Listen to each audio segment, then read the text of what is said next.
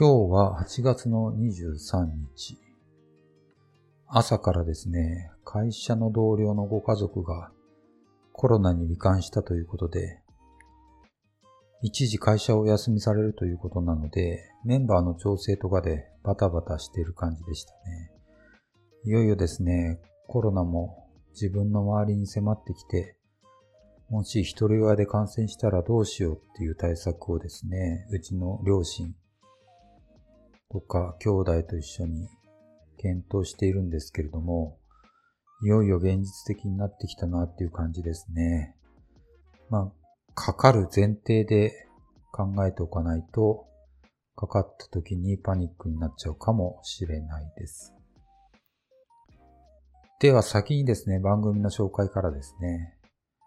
このポッドキャストはシングルファザーが娘二人をテクノロジーを使いつつ、四苦八苦しながら、育児、家事、仕事をワンオペでこなしていく姿をお伝えする番組です。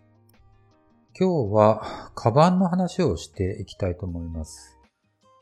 まあ、独身の頃はですね、ブランド物ののカバンを持ったり、休日の日は手ぶらで出かけたりとかなり好き勝手身軽にやってたんですけれども、子供二人をですね、一人で面倒見るようになると、もうブランド物のカバンが欲しいとかは言ってられなくて、ひたすら機能とか容量とか、丈夫さを重要視するようになりましたね。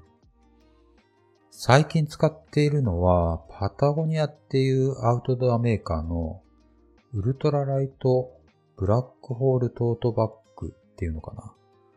まあこれいろんなところで紹介されているのでかなり有名なバッグなんですけれども、トートバッグとしても使えるし、バックパックとしても使える。重量が 370g とかなり軽量なのが特徴ですね。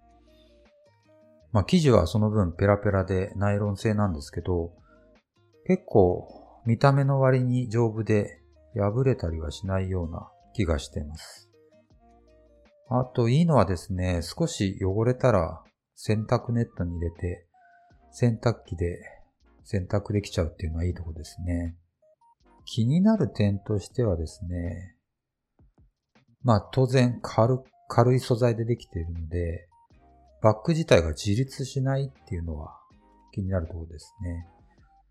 なので対策として僕はカラビナっていう、まあこれも登山とかで使うツールがあるんですけれども、それをカバンにくくりつけて床とか地面に置きたくないときはどこかに引っ掛けるようにしています。はい、えー、っと、次にですね、カバンの中に何を入れてるかっていう話なんですけれども、まずですね、同じこれもパタゴニアのポーチかな。カバンの中に入れていくポーチの中にいくつか物を入れております。入れているのはですね、ほぼ子供のもの。キズパワーパッドっていう絆創膏みたいなものですね。あと、消毒液。この二つは子供が転んで怪我をした時なんかに使うように入れてます。あとは、似たようなものなんですけど、消毒ジェルですね。まあ、このご時世なので、どこかに入ったり出たりする前後に消毒ジェルを子供たちに塗って、一応消毒をしています。はい。まあ気分の問題っていうところも大きいでしょうけど、やらないよりやった方がマシかなと思うので、これは結構使用頻度が高いですね。それと、ソーイングセットですね。これも使ったことないけど入れてあります。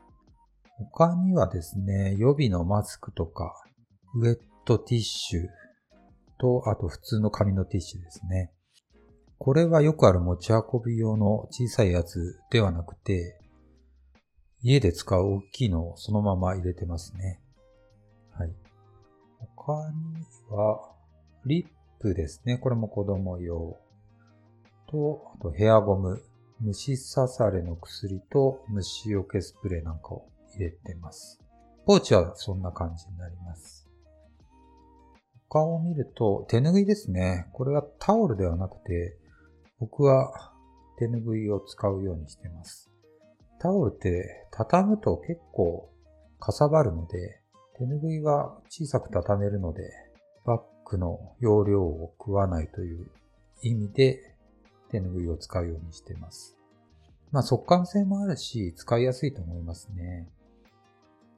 はい。あとは水筒ですね。これはサーモスの 500ml ぐらい入る水筒かな。普段は麦茶を入れて持ち歩いて、夏なんかは頻繁に子供に飲ませるようにしています。熱中症の対策ですね。他には、お菓子ですね。おやつ用のお菓子。やっぱりお腹が空くと子供はすぐ不機嫌になるので、いくつかおやつをジップロックに入れて、カバンに突っ込んでます。はい。あとは、ペットボトルの水、水のペットボトルですね。これは小さめの 250ml とか 300ml のペットボトルかなを持ち歩いてます。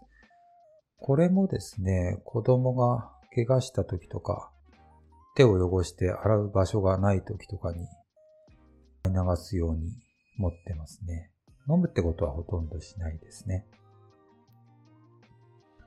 あとは着替えですね。二人分の着替え式と、夏でもですね、ウィンドブレーカーを持って歩くようにしています。